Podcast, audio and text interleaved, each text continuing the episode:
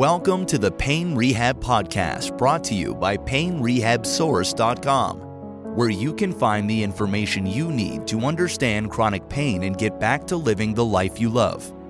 And now for your guide, Dr. Evan Parks. The oversensitive nervous system. In this podcast, I'm going to be talking about what does it mean to have an overly sensitive nervous system. This is something that I explain right at the beginning of the book Chronic Pain Rehabilitation Active Pain Management that helps you get back to the life that you love. As I illustrate right in the beginning of the book, we have questions, patients have questions. What in the world is chronic pain? It's different than acute pain. Acute pain lasts for a very specific amount of time while we are healing. Most people heal from an injury or surgery, and after they heal, that period of time is past. It could be anywhere from a few hours to uh, several months. But that period of time of acute pain passes. And a person returns to their normal functioning, and the brain no longer treats that injury or other issue that occurred as a threat. And so the brain, when it views something as a threat, it will produce pain. Now, when we're talking about chronic pain, we're talking about the kind of pain that actually is not protective. Acute pain is protective. So if I cut my finger with a paring knife while I'm chopping vegetables, the pain that I have on my finger are surrounding that cut and the inflammation that's there surrounding that cut is protective. It helps me to remember to use that finger less to make sure it doesn't get bumped so that uh, tissue can heal. Chronic pain, on the other hand, doesn't have any functional value we have ongoing pain and we do not benefit from it. And so we have to understand then a little bit about well, how is the brain producing this chronic pain? What's happening? Well, a nervous system can get stuck so that regardless of the kind of pain that's coming into the central nervous system, it regards that information as a possible threat.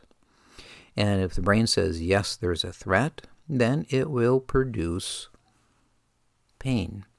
To change the central nervous system from being overly sensitive to being appropriate in how it monitors our peripheral nervous system, we have to understand well, what is that overly sensitive nervous system and how does that change?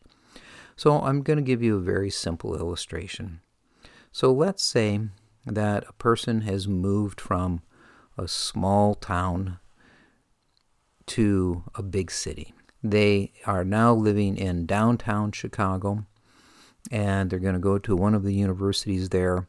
They have a small studio apartment right next to one of the elevated trains.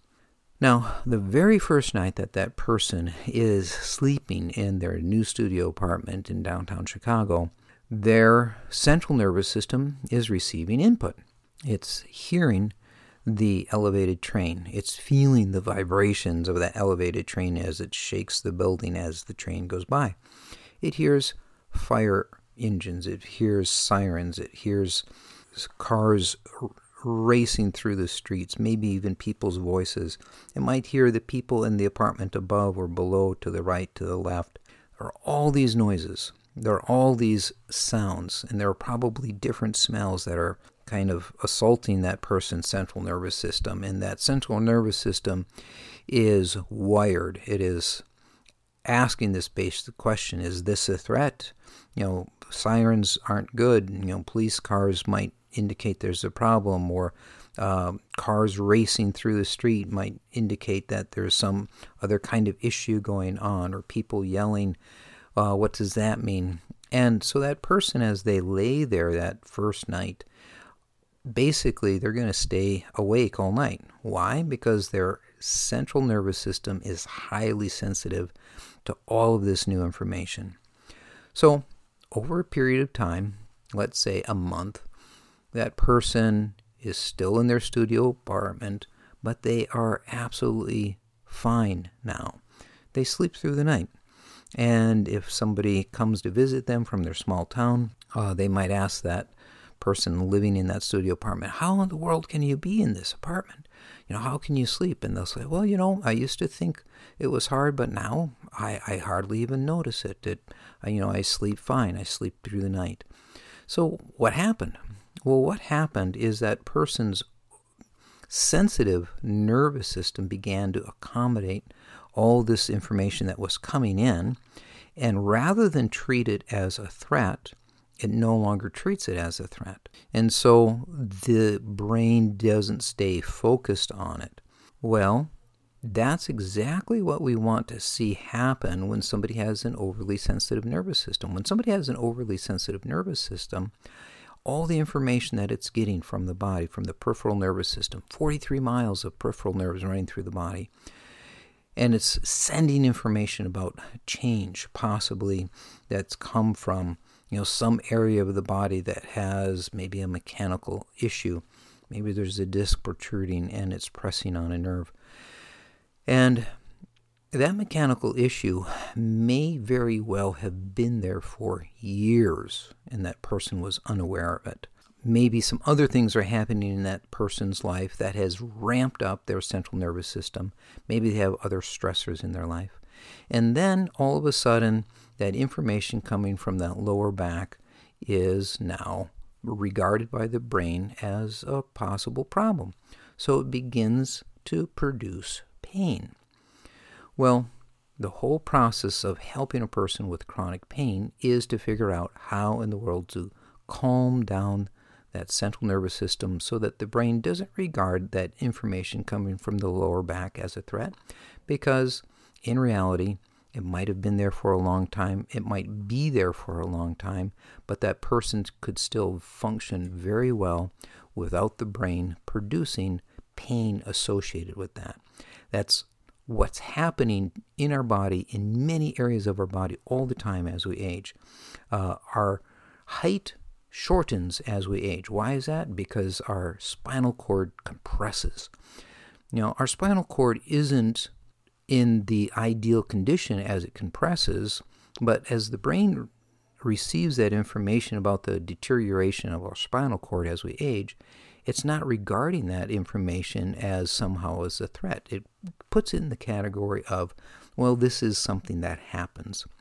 And honestly, we have a number of things that we have going on in our body that are less than ideal, but the body and the brain can work in such a way that the brain doesn't regard that information, that change, as something that needs to be focused on all the time, which is what pain does. It causes you to focus on it, causes you to try to be protective of it. And the last thing that we need for healing, for better health, for improvement, is for us to be overly guarded with the kind of difficulties that would actually benefit from movement, from stretching, from endurance training, from strength training and the kinds of things that bring about restoration and overall physical health. So, that's just a little bit about the overly sensitive nervous system and why it's important for us to understand when we're thinking about chronic pain. And we're going to be talking about this more if you are interested in seeing the video version of this, just go to the YouTube channel and look for Dr. Evan Parks and look for this episode on the overly sensitive nervous system. Also, if you have questions, just please contact me. Let me know what you're thinking and how I can help. I look forward to talking with you again. Take care. Thank you for listening to the Pain Rehab Podcast please sign up for our newsletter at painrehabsource.com and stay current with the latest articles, resources, and podcasts.